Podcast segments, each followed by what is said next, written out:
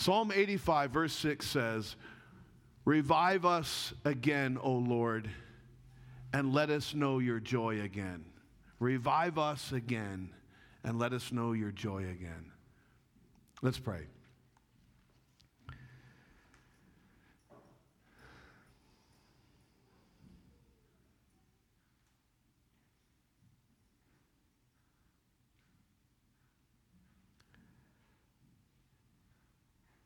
Father, we thank you that we can continue in your presence. And Lord, we would confess that often the God we pray to is not, in our thinking, an accurate reflection of who you really are. We have whittled you down to our size rather than bowed down before you. You're such a holy God that when people touched a mountain that you met Moses on when they were not authorized, they were dead. When Uzziah tried to right the ark that was falling over, he was dead. And what we see is that you are high and lofty. You inhabit eternity. And yet you also said you will dwell with him who is of a humble and contrite heart, to revive our spirits. Isaiah tells us that. So, Lord, we come. We want to see you for who you are so we can bow down. And then when we bow down, we find grace. We find the grace of Jesus, who bore the righteous indignation, the righteous wrath of God in our place, and rising again, Lord. We confess we can pray those things with little feeling in our heart. We want to know the greatness of the grace that we have received, Lord. I just don't want to just preach a sermon, Lord, and then we run out of here and that was it. How nice, how cute. Lord, would you meet with us this morning? Would you open our eyes? Lord, would you stir our hearts? Would your presence here be manifest, palpable, undeniable, so that you can do what only you do in our hearts. We ask this in Jesus' name. Amen. All right, we can grab a seat. I did also want to add, if you guys know Chris, married to Susan. Susan just came back. She was down visiting the grandkids in Memphis. She fell and broke her arm, so he's home today caring for her. Chris, we're praying for you guys. And if you can reach out to Chris to see if there's anything we can do, that would be great. All right, revival is something that I have long thought about, prayed about, read about. There are incredible stories of revival that have taken place in Korea, India, Manchuria, China, Africa, America, Great Britain, on and on and on. I remember reading the story about a revival that took place in 1959 to 1952 in a place called the Hebrides, two small islands off the northwest coast of Scotland. Do you know how that revival started? There were two old women who really couldn't do much. They were old. They couldn't get around too well. They were actually blind. Peggy and Christine were their names, and they committed to start praying for revival to hit the Hebrides island chain. And they prayed for several years. They would meet 3 or 4 nights a week, and they would pray until 2 or 3 in the morning. And they would pray the promise of Isaiah chapter 44 and verse 3, "I will pour water upon him who is thirsty and floods upon a dry ground." I think later on in this series, I'll tell you what happened, but it is a remarkable, undeniable story of God-sent revival. I know the pastors have taken many walks through the streets in the decades since we started the church, and one verse that I've often prayed is Isaiah 44, verse 3, "I will pour water upon him who is thirsty and floods upon dry ground." Now, more recently in this season, I've been seeking the Lord's face on what sermon series to do next. You know that COVID sort of changed everything. We're in the middle of 1 Corinthians, and we kind of took a detour. in that time, I have completely or partially calendared 3 different sermon series. I mentioned a few weeks ago that I felt like we should go to Daniel, and I actually started to calendar that, and I want to go to Daniel, maybe in the fall, but I felt led to table that series. Then I had another series that I started to work up on the present ministry of Christ, what Christ is doing right now at the Father's right hand in session in authority, and great stuff, but I felt led to table that one. I even, down to the very Sunday, calendared out the rest of the 1 Corinthians series, which we will inevitably get back to, Lord willing. But there's a word that has just kept on coming back to me. It is the word revival. I just can't get out of my mind this idea of preaching on revival. When we think of everything that's happened on every level of our life, I just can't help but think of revival. And so I just got to a point where I finally just said, I think, Lord, you want us to tackle this idea of revival. Now, I'm very careful. There's only one word that we know is 100% from God, right? So sorry about you guys who have dreams and visions, and God sometimes speaks through dreams and visions, but none of them are authoritative like this book, right? So I can't say 100% sure this is what God wants, but I'm as confident as I've ever been about a series that God wants us to press into this matter of revival. You know what that means for you? It means that if you call Restore Church your home, and you believe that the Lord is leading your leadership, that means that God wants to deal with you about this matter of revival. So this isn't something that I just came up with. This is something that I think that the Lord has for us. And I'll tell you this, I have no idea how long this series is going to last. It could last 2 weeks. Something could happen to me this week, so it could be a 1-week one, okay? It could be 2 months. I have no idea. I usually calendar out where we're going to go when I do a book series. And I've got topics and themes and texts written down on a yellow sheet of paper on my desk at home. But I really don't know how long we're going to go. I just know God wants us to dive into this matter of revival. All right? And I'm asking you to pray for this series. And I'm asking you to pray for your heart and the hearts of those that you love and the hearts of this church at large. In the heart of this community. I have pretty modest design for this morning. All I want to do is begin to answer the question, what in the world is revival anyway? I mean, I've heard that. It's one of those Christianese terms, right? Revival. Or maybe you think of CCR and revival. Anyway, none of that. It means a lot of things. I'm going to spell out what it means. I'm going to do this. Number one, I'm going to give you a definition of revival. You have a handout. I was going to do fill in the blank, but I didn't know if everyone would have pens, so I just kind of gave you the answer. So you don't even need to listen to the sermon. It's all right in front of you anyway, okay? I'm going to give you a definition. And then second of all, I'm going to give you a clarification, specifically 6 clarifications. Specifically, revival is not, but it is. I'll fill that out. And then third of all, I want you to chew on a question for the rest of the week. In fact, I hope the question chews on you as it's been chewing on me. So where are we going in this series? You can say the word together. That was not very convincing. Where are we going? Revival. For how long? We have no idea. So let's go. Number one. What is revival? Psalm 85, verse 6, will you not revive us again that your people may rejoice in you? The Hebrew word chaya for revival literally means to live again. Now, the word revival, Essie and I were just talking about foreign languages. She studied Latin. They don't really teach Latin too much anymore.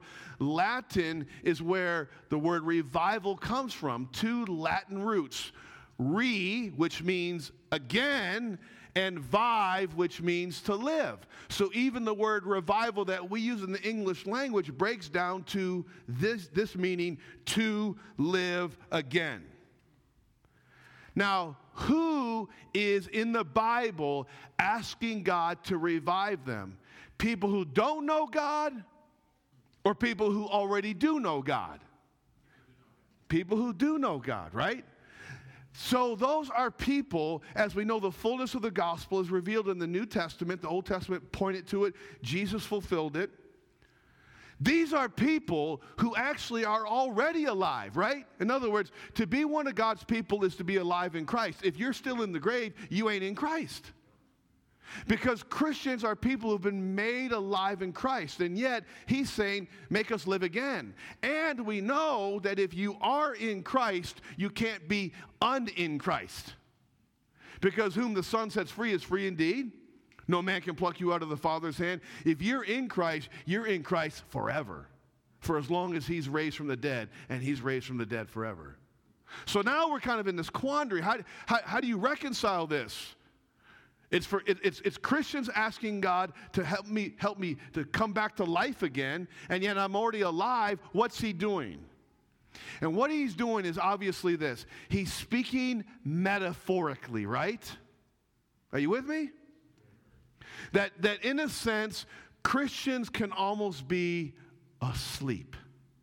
That's precisely the language the scripture uses in Ephesians chapter 5, verse 14, where it says, "Awake, O sleeper, and arise from the dead, and Christ will shine on you."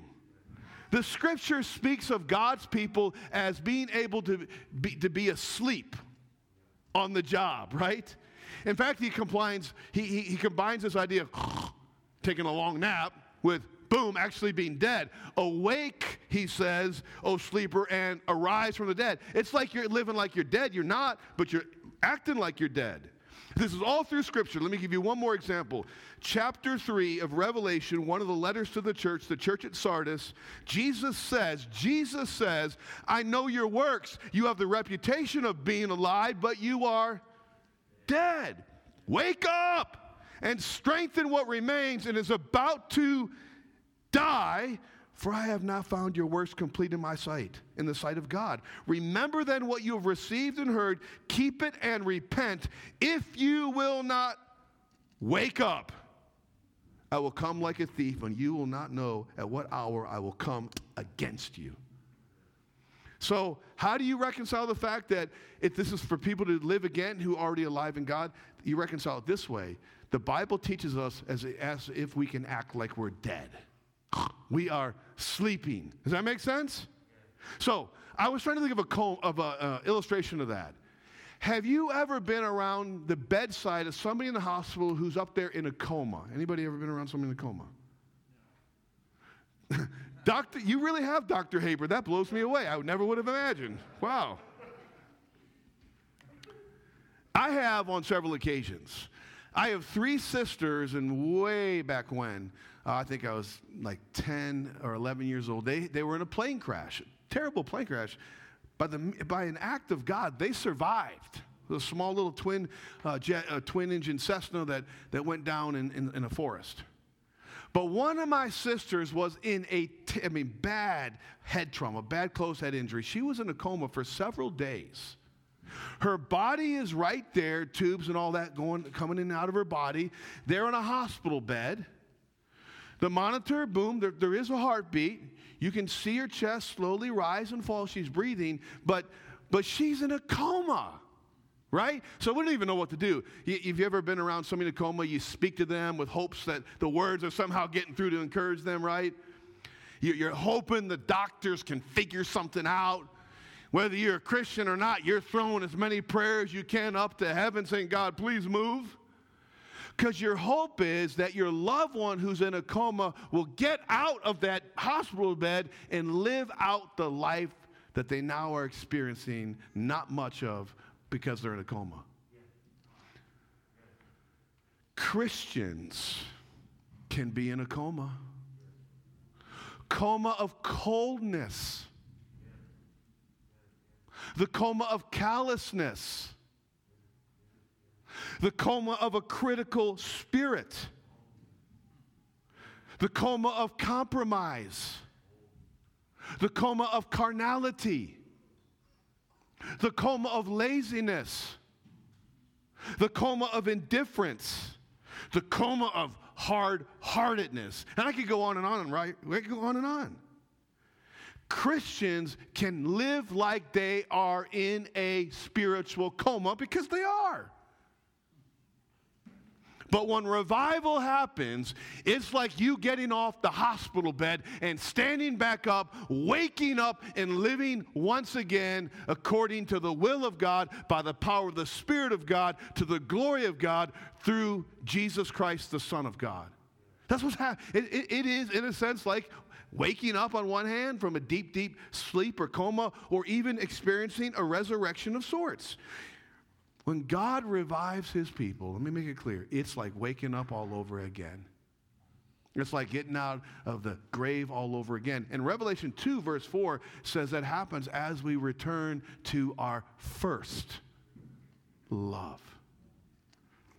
This is often described as God coming down. You read the history of revivals, people describe it as God coming down. An overwhelming outpouring of the Holy Spirit, a visitation from God. And when that happens, his presence is palpably present.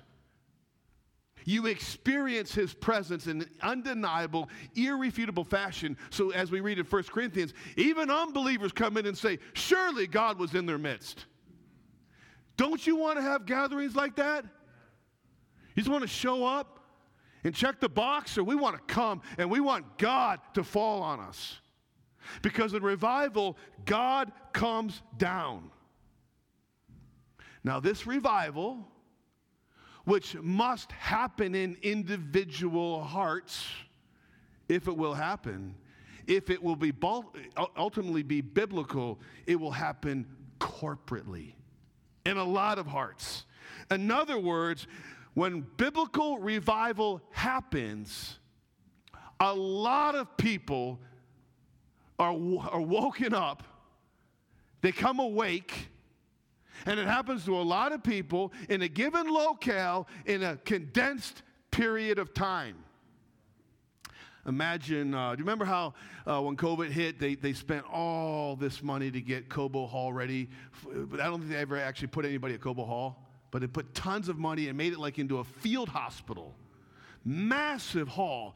Imagine a massive hall with all these people on life support, on a coma, sprawled out across this massive concrete floor, little medical cubicles everywhere. They're all in a coma, and boom, they all get up at the same time, healthy, living again. That's what happens in a church. That's exactly what happens. People who are in a spiritual coma here, and there, they wake up. So here's a fuller definition. Revival is a spiritual renewal in the life of a church that has personal, starts with people, individuals, familial, it will hit your family. Societal, it will hit the streets. And global, it'll hit the world effects. Now, I had a couple different books I was going to bring to read quotes, but in classic Hanafi fashion, they're sitting on my desk right now. But I want to try and recover one by memory. I was reading about the 1904 Welsh revival among the people of Wales, really in a coal mining region. And one guy recounts that revival. He says, he was using a coal mining analogy. He said, when I first started coal mining, all we had was chisels and a mallet. But later on, they discovered dynamite, and we got a whole lot more work done. He said this, and I hope this comes across in sensible fashion. He said when revival hit, he realized all the work he had seen up to that point was nothing but a chisel and a mallet. But when revival came, he saw the dynamite of God just start blowing up things and then changing things and growing things. So we're grateful for the chisel and mallet thing. That's how God usually works, right? Slow burn sanctification. But don't you long for some dynamite action as well? Do you even believe that's possible? Because revival is living again. Revival is us wakening from a spiritual coma where we need to. Revival is spiritual renewal or awakening that happens in the life of a church that has individual, familial, societal, and global effects. Point one, that's what revival is. Now, point two, here's some clarifications, not buts. Revival is not prayer, but there will be a whole mess of prayer. There will be a whole lot of prayer. Lloyd-Jones, the one I just quoted, he preached a series of sermons called Revival, I think. And it was on the anniversary of a massive revival that took place in Wales, another one in Wales, back in 1859. So he preached this series in 1959. And he jumps off from Genesis chapter 26. And in Genesis 26, you can read about how Abraham had dug wells in the region of Gerar so that the people of God could have water.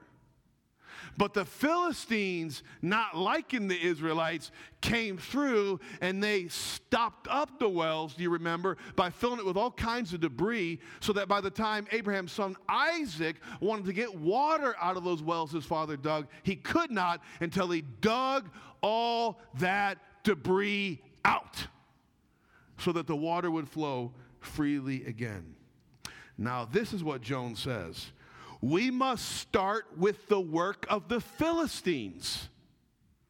It is no use saying, let us pray for revival. There is something we have to do before that. The work of the Philistines must be cleared out. That's what Isaac had to do. Now, I did not bring the longer quote, which I think opens us up so much more. But basically what he's saying, he's using a little bit of hyperbole. He's not saying, don't pray until everything's dug out, okay? But he does say that, listen, if you really want the Holy Spirit to move, then you can't quench the Holy Spirit. Because the same Spirit who compels you to appeal to the Father for the outpouring of Him is the same one who inspired the Scripture. So if you're cutting and pasting Scripture, but you're praying for the Spirit to be poured out, how's He going to honor that? And he goes on to say, God cannot honor the appeal, however earnest it is, if it's based on lies. What in the world is this spade doing here? Thank you, Leo, for getting that out of the context. It's for whoever falls asleep. Okay, whack, all right? No, I just wanted us to have a visual, tactile, tangible image of what we need to do if we want revival. We may have to get the spade out and dig some things out so we can get back to the water. We might need to dig out some Philistine debris that will get us back to the absolute, unequivocal, it's not up for debate, authority of Scripture. We might need to get back to the centrality of the gospel. We might need to get back to the fact that people are not a blank slate, but the reality of man's wicked, depraved condition across all people groups. We might need to get back to a fresh look at God, who God really is, so that we might have the fear of the Lord restored. We might need to get back to the non-negotiability of the absolute lordship of Christ over everything. There's not an atom in the universe that's not under His thumb. We might need to go to the utter necessity of the Holy Spirit to be poured out.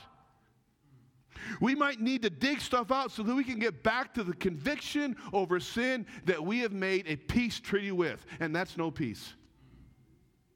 We might need to get back to the red-hot love of people. We might need to get back to the smell of eternity, that it is appointed man wants to die, and after this, the judgment. We might need to get back to a persistent love for the church, because she is Jesus' girl after all, with all of her warts and blemishes. Now, if I'm willing to risk being misunderstood in order for us to say, maybe we need to dig some Philistine rubble out of our thinking so we can get back and see the water flow. This requires the digging out of the work of the Philistines. You might get some bloody hands. You might get sweat on your brow. You're going to get some calluses if you're going to do that.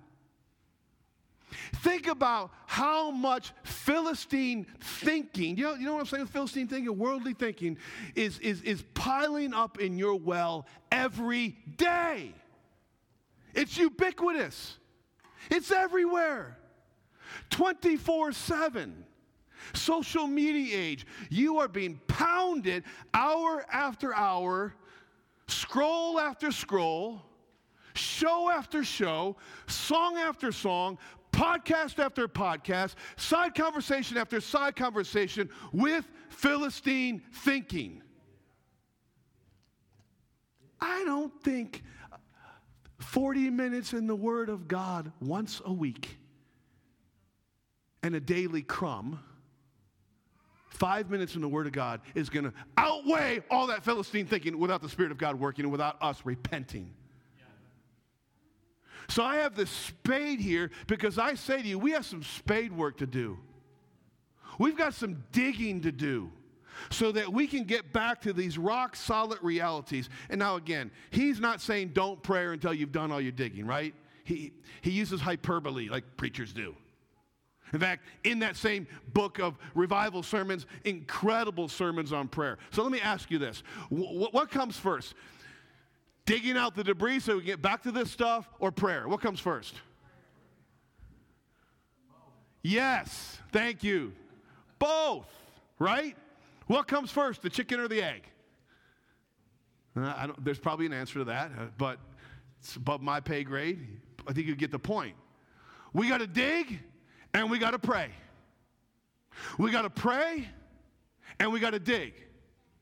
And we got to get back to these essential truths.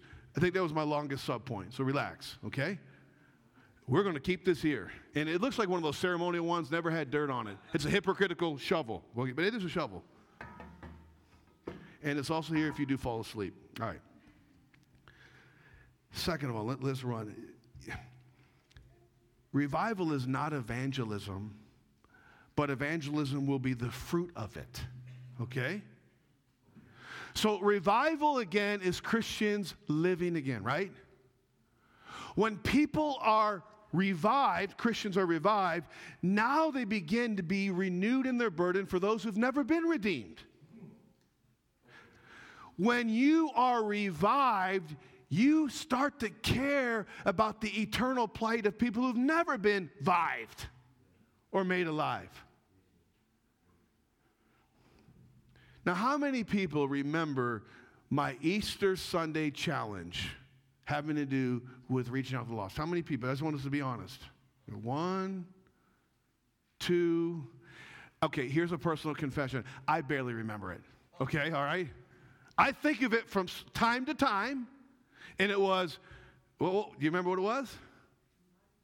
It was pray and target 3. Pray and target 3. Now, I think it's good to have goals. But the point I'm trying to make is, in the history of biblical revival, is that revived people reach out. And your heart is now postured. Listen, you can have all the evangelism training. We can all have all the best systems and structures in the world. But if your heart's not for lost people, you're not going to reach out. And what makes your heart for lost people is when you are revived and you wake up again to the grace of God that is you have received without anything that you deserve except the opposite. So evangelism is not revival, but it always is the fruit of it.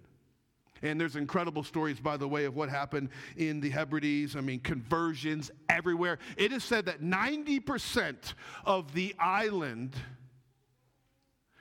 legitimately came to faith in Christ, not little 1, 2, 3, pray after me, and then you go on and live your life without Jesus, even though you say you follow Jesus. No, you're talking about bona fide, real deal conversion that lasted. They walked with God. And people were getting saved in church services. They were getting saved in coal mines, on trucks, on the sides of the road. Incredible stories. And man, I think when God drops on us, man, can you imagine that block over there and that block over there? Because we want to see the people of 48202 and 48206, our zip codes, reached with the gospel. Who are they going to reach them through? You and I. So it is not evangelism, but evangelism is the fruit of it. Number 3, it is not emotionalism, but there will be emotion in it. What is true is that in the history of revivals, many of the strongest revivals actually started with not much emotion. Now, that may blow you away, because we read about revivals here and there, and some of them are real, and some of them, quite frankly, are fabricated with fleshly emotion. Nobody's life has changed. Ain't nobody walking with God more because of it. A man named John MacDonald, he lived in the 1800s. He was called the Apostle of the North. He was from Scotland, a Scottish minister. He wrote from his experience in the early 1800s, quote, "The real success of revivals was in inverse proportion to the initial excitement. That is to say, the more permanent a revival was, the less of noise there was about it. And the more there was of a mere carnal stirring, the less there was of God and grace." So revival is not about trying to get all emotional. But man, oh man, there will be emotions there.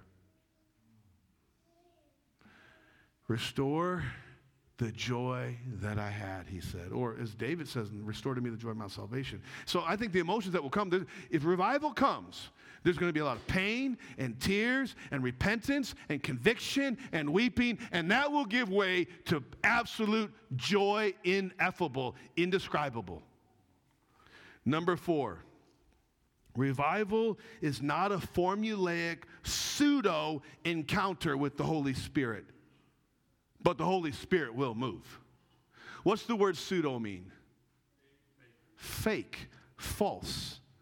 Now, there is but no question that if a people would experience a reviving work of God, the Spirit's going to have to move. The Spirit has to move. But revivalists often kind of propose that people walk through some, this is the formula for how you're baptized in the Spirit. So just do 1, 2, 3. Or here's the formula for how you receive the second blessing, as it's called. Or here's the formula for how you speak in tongues. Now, do all those things happen? I believe they do. But not because of some rinky-dink formula. God is sovereign. There is a long-standing intramural fight within the Christian family between what's called cessationists and charismatics. Cessationists waste a lot of breath, in my opinion, arguing that the gifts of the Spirit are no longer operable. And I did say, I think they waste a lot of breath. I think you make a biblical case that's not true. On the other hand, charismatics waste a lot of energy saying, if we're going to be revived, what we really need are all these spiritual gifts. And I think both miss the point. They both become hyper-focused on secondary Holy Spirit issues. So cessationists spend a lot of time saying, that stuff doesn't happen anymore. Like hyper-focused with it. And charismatics spend a lot of time idolizing, saying if we really want to see God move, everybody better be speaking in tongues, everybody get to, all this stuff, right? And I say secondary issues because the primary ministry of the Holy Spirit, according to Jesus' words in John 16:8, is that he would come to convict the world of sin and of righteousness and judgment because they believe not on me. So conviction, and then later on in John 16, verse 13, he said, when the Holy Spirit comes, he will not speak of himself. He will testify of me, which, by the way, is an indictment against a lot of the charismatic movement. He will not speak of himself. He'll speak of Jesus. And then you have this. The Holy Spirit's work in regenerating lost sinners, ripping out the heart of stone and giving a heart of flesh, and reawakening, reviving sinners, rather saints, people who are washed in the blood, made alive in God. He saves, he sanctifies, and here is a primary ministry of the Holy Spirit that happens in revivals. Christians taste of the love of God in a way that they never have before. You can be a Christian but not really feel the love of God so much. You might be able to put your finger on a verse and say, well, I know God loves me because the Bible says God demonstrated his love for me while that I was yet a sinner. Christ died for me. That's good stuff. But Romans 5 leads off with this. The love of God is shed abroad in our hearts by the Holy Spirit who's given to us. In other words, it's one thing to describe the taste of honey. It's another thing to experience the taste of honey. And in revival, Galatians chapter 5, sons and daughters of the living God cry, Abba, Father, by the Spirit. They just become so acutely and sweetly aware that they are children of God. No formulaic pseudo-encounter with the Holy Spirit, but the Holy Spirit will move. And I will just close that point with this. When that happens, if this were to happen, the Holy Spirit's going to work out some outside of some categories that you're comfortable with. I'm just telling you. So it works. It doesn't fit nicely in a cessationist category or a charismatic. He will work outside of what our boundaries would be. Consistent with Scripture, of course. And if you are not open to that, then I say to you, you're going to quench the Holy Spirit. Just like the Holy Spirit's quenched when we try to manufacture Holy Spirit stuff. And that happens as well. Let me move on.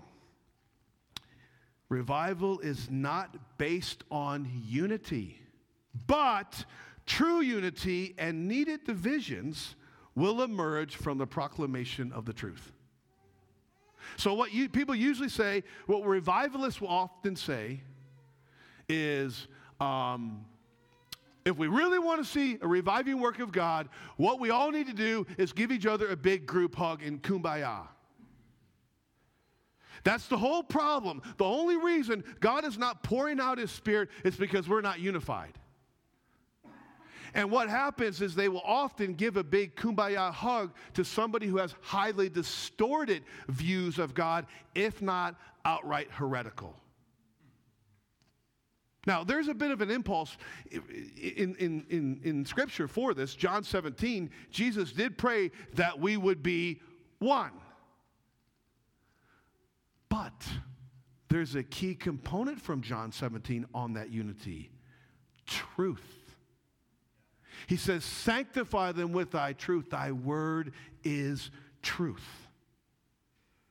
There is a unity that's not according to Scripture. It's a uniformity, not a Spirit-wrought unity. It is Tower of Babel stuff. Now, there's no doubt that there's unnecessary fractures over issues that should not divide the body of Christ. No doubt about that, unquestionable. And when people make the plain thing, the main thing, the gospel, the authority of the Word of God, all that, then we should be good. But Martin Lloyd-Jones, we quote him a lot, was not only a great teacher, a great preacher, a great theologian, he was a great church historian. And this is what he said, quote, people say you will never get the blessing of revival while the church is divided. They have not looked at church history. God has sent great revivals during times of great division. In fact, nothing promotes unity like revival. And new and needed and fresh division as well. And that's why I think the soil might be great for revival right now. Number 6, revival is not scheduled, but we are responsible to pursue it. Revival cannot be scheduled, but we are responsible to pursue it.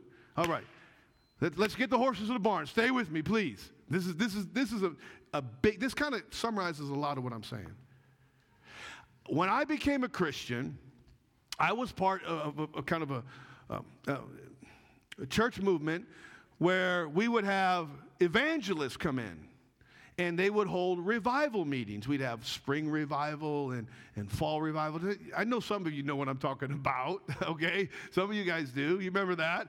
We'd have that, and you'd have a whole week. Like, you'd have Sunday morning service, Sunday night service, and all the way through Friday. You'd have, like, Pack the Pew Wednesday and all this stuff. And, you know, it was good as far as it went. If you had a solid preacher, good stuff. Ain't nothing wrong with a dedicated week of pressing into God. Not at all. But revival is not a scheduled event. It's the undeniable inbreaking of the Spirit of God, heaven coming down. So I think there's two ditches to avoid.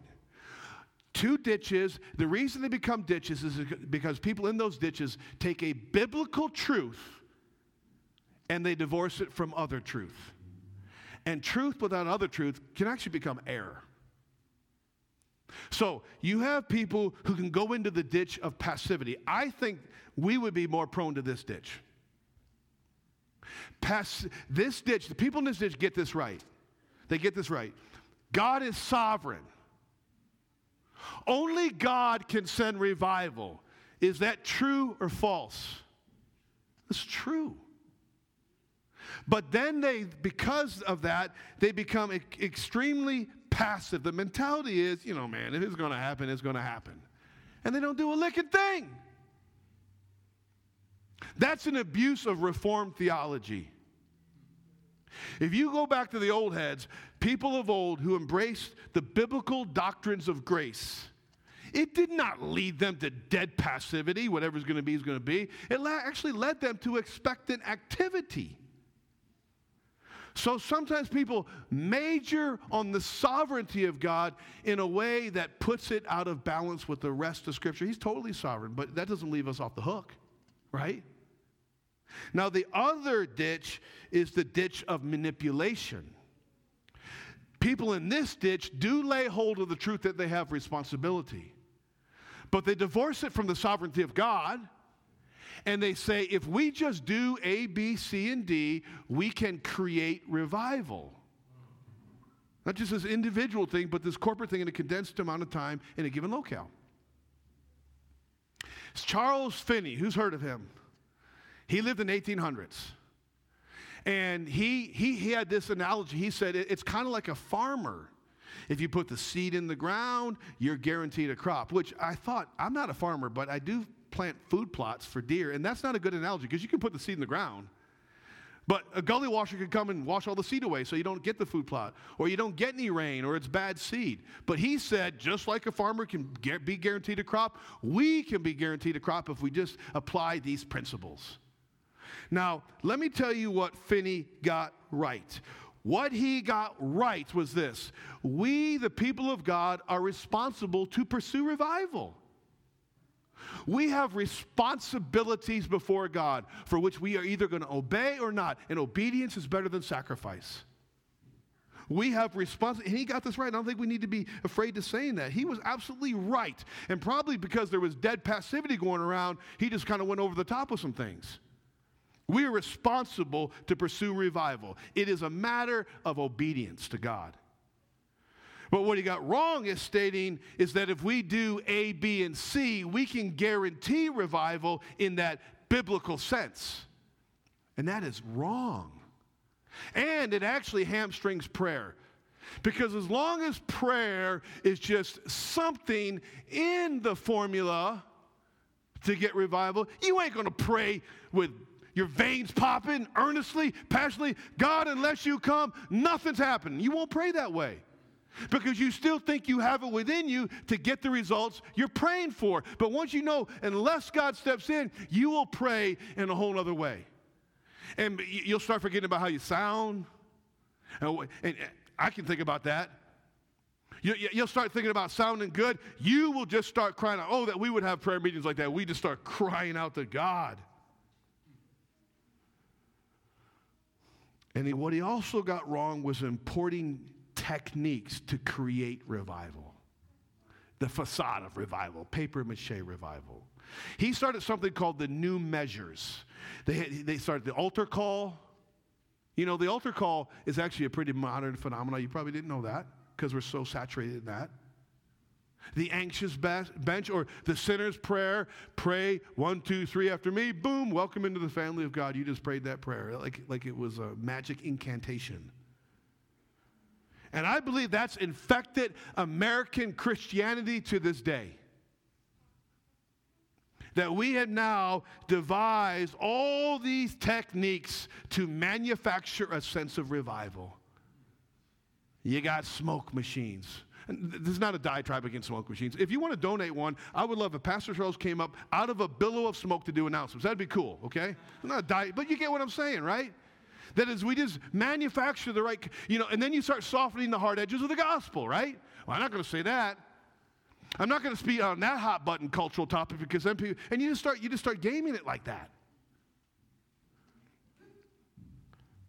And I believe this with all of my heart, that the result is there are unprecedented numbers of people in America who believe themselves to be a Christian when they are not. They're just not on a hospital gurney. They're still in the tomb. Well, what about you? Well, what about me? Am I in the ground? Have I ever been revived? Or I just need to be revived? Stay out of those ditches by holding these truths together. God is sovereign and we're responsible. You can let God connect the dots on that one. He already has. Remembering God is sovereign will keep us from manipulation in this journey. Spurgeon said, revivals, if they are genuine, do not always come the moment we whistle for them. Old Peggy and Christine, those blind ladies, they prayed for a long, long time. He says, try and whistle for the wind and see if it will come at your beck and call. Doesn't work that way. But remembering we are responsible will also keep us from being passive. Because in 2 Chronicles, that great verse that sometimes is ripped out of context by both sides of the aisle. Forget all that. Let's just go to Scripture. If my people who are called by my name shall humble themselves and pray and seek my face, then I will hear from heaven and forgive their sin and heal their land. The Bible is a book of revival. The Bible tells us, both in the Old and New Testament, that God's people constantly drift into coma-like states of indifference, compromise, all of that. But God constantly promises to revive his people again as they turn to him. And the Old Testament is a cycle of good kings and bad kings and spiritual decline and apostasy and spiritual faithfulness and growth and rescue. And I'm going to close with this. Before I leave you the question, I can't commit to this, but I think we're going to go to look at the life of Josiah next week. Josiah took over as king, I think it was Judah, at 8 years old. Can you imagine that? And when he's 16, he starts getting under conviction that the people he's the king over aren't living for the God that they confess with their mouth. Which reminds us of something Charles hammered yesterday. Let no one despise your youth, young people. There's one revival started with 4 teenagers who started praying for their church. And a hill not too far from their building. And when people found out that they were praying for them, they got convicted. Like, we got kids praying for our spiritual revival when we should be doing that. Other parts of the church got mad. How dare they do that? That's how God works. Let no man despise your youth. So Josiah, he starts tearing down high places and all this and that. He does basically a house cleaning. Sometimes revival starts with hitting what you know to be wrong in your life. And he has the temple. They have like a spring cleaning of the temple. And you know what they come across in the temple? They come across the sacred scrolls, the Word of God. They hadn't been reading it. They thought they knew it. You might think you know it, but are you reading it? And when he read it, he's like, oh my goodness, we are not living for God right now. We're dead. And there's a massive repentance. He tears his clothes and all of that. The Bible, I'm just saying, the Bible tells the story of revivals. You go to the New Testament, there's a letter to the book of Hebrews. Planet just years earlier, they need revival. 1st and 2nd Corinthians, they need revival. The 7 churches of Revelation, something good happens, I'm going to snuff you out, right? We're going to dive into these texts for the next, I don't know how long, okay? As we wait for the great revival at the end of the age, Revelation 1:7, when Jesus Christ returns, they shall look upon him whom they've pierced. They will mourn, they will wail. All tribes of the earth shall cry, and they will turn to him. And the Jews will flow into the kingdom like water of a fountain. It's going to happen. That's a great revival at the end of the age. So here's the question I want to leave for you. Do you want revival in your life? Do you want, I'm asking everybody here. I really am. I'm asking you, do you want revival? Do you want revival in your life? Do you want a fresh awakening? Do you want to get off that hospital gurney? Do you want a fresh stirring? I'm not even asking you to pray about revival. Now, if you're inclined to, by all means, obey the Spirit. I'm just simply asking you to wrestle with it. Spend time the next 7 days asking that question, do I want revival? Do I want it? I'm not even asking you think revival is possible. You may not. I'm just asking you, if it was possible, would you want it? And I'm not asking you about anybody else. I'm not asking you to say, well, you know, my husband sure needs revival. My wife sure needs revival. You know, my parents sure need revival. My sister, my brother, my son, my daughter, my friend, this church member, that person. I'm not asking you that. I'm asking you the question, do you want revival? Are you content with your spiritual state? And I want you to wrestle with that unlike I've ever asked you guys to wrestle for something. I was trying to think of ways how I could get you to remember it, and unlike the target and pray for three and all that stuff. I was like, I wish I could give people coffee cups that says, do I want revival? I don't have them, okay? Or a t-shirt, or even, I thought, whoa, this would be great if I could give you guys all gift cards to Texas Day Brazil. You go there alone or with somebody or your family, and then after the meal, you ask the question, do I want revival? I didn't do that either. All I give you is a measly little bulletin that I decided to print early this morning in my house. But the question is there. Do I want revival? And if you get closure with this, I would ask you to ask this question. Would I be willing to pursue it? Whatever it might mean. Would I be willing to pursue that kind of revival? You may not get to that question. That's okay. I do want you to wrestle the question, do I want revival? And then we're going to pray and we're going to dig. Brian is going to come and Josh. And we're going to do something we don't typically do here. Some churches, they call this a special. They're going to minister a song to us. And I just want you guys to bow your heads and to talk to the Lord. And if you're not even talking to the Lord, talk to yourself. Say, am I content with my spiritual state? Do I want revival? And just see how the Lord works, right? Nick and Tina will be over in the corner for prayer during this song, and then when we're done with that song, we're all going to stand. We're going to close in song before Pastor Charles comes with closing announcements. Let's pray.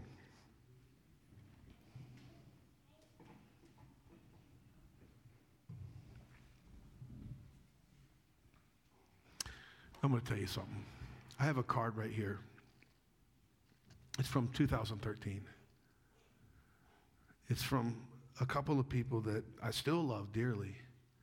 And they wrote some glowing things about the church, about us,